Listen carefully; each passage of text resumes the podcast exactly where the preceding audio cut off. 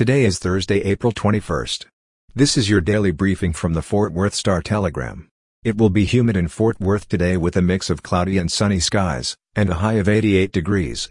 Our top story today, the Bishop of Fort Worth has requested the resignation of the head of Catholic Charities Fort Worth after the two men clashed during a meeting about a women's summit that Catholic Charities has planned. Bishop Michael Olson called for the resignation of the chief executive officer, Christopher Plumley, in a letter dated April 4. In that letter, which was provided anonymously to the Star Telegram, the bishop says he has a, quote, sincere and deep lack of confidence in Plumley, stemming from the meeting about the Women's Summit. The chair of Catholic Charities Board of Directors, Deb McNamara, said Plumley has not resigned. His position, though, is unclear at this point, she said. CCFW is the service arm of the Catholic Diocese of Fort Worth and focuses on poverty and related issues. The century-old organization operates three sub-organizations, which provide dental care, immigration services and transportation assistance. Plumley stepped into the chief executive role in September, after previously serving on the organization's board of directors. At the time, the bishop was quoted in media reports highlighting Plumley's, quote, compassion and understanding. Seven months later, the bishop is pushing Plumley to step down. The spokesperson for the Catholic Diocese of Fort Worth said Olson did not wish to comment on the resignation request but that the contents of his April 4 letter still stand. In his letter, Olson outlines his interpretation of an April 1 discussion between himself and Plumley at a meeting of Catholic Charities representatives. The two were discussing the upcoming Women's Empowerment Summit that Catholic Charities is planning. The summit, scheduled for later this month, is an, quote, all-day event to uplift and amplify the voices and power of women. According to the Catholic Charities website, Olson's letter indicates that the bishop believes Plumley is contradicting Catholic social teaching, which is a broad set of doctrines centering on justice and human dignity.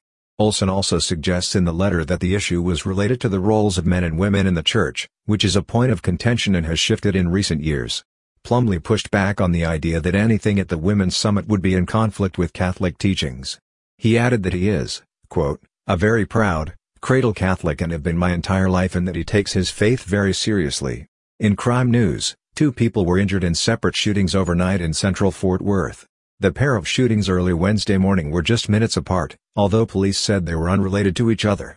The first report of shots fired occurred around 1.20 a.m. in the 2700 block of South Jennings Avenue. Police said a man was shot in the arm in a drive-by shooting.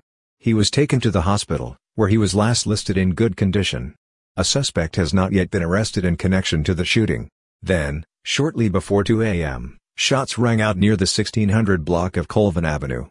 A woman was also shot in the arm and taken to a nearby hospital, where she was listed in good condition. Police said the shooting on Colvin Avenue is believed to be a domestic violence incident, and they have a, quote, known suspect, but they are not in custody at this time. Both investigations remain ongoing.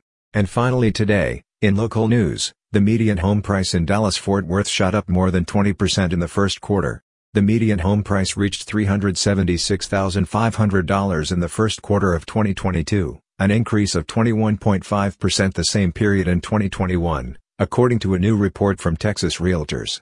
Of all Texas metros, DFW is second to Austin in median home price. Statewide, the median price increased 18.6% to $325,000 while active listings in the DFW housing market decreased by nearly 25%, the number of closed sales still increased by half a percent. For the latest in Fort Worth and Tarrant County news, visit star-telegram.com.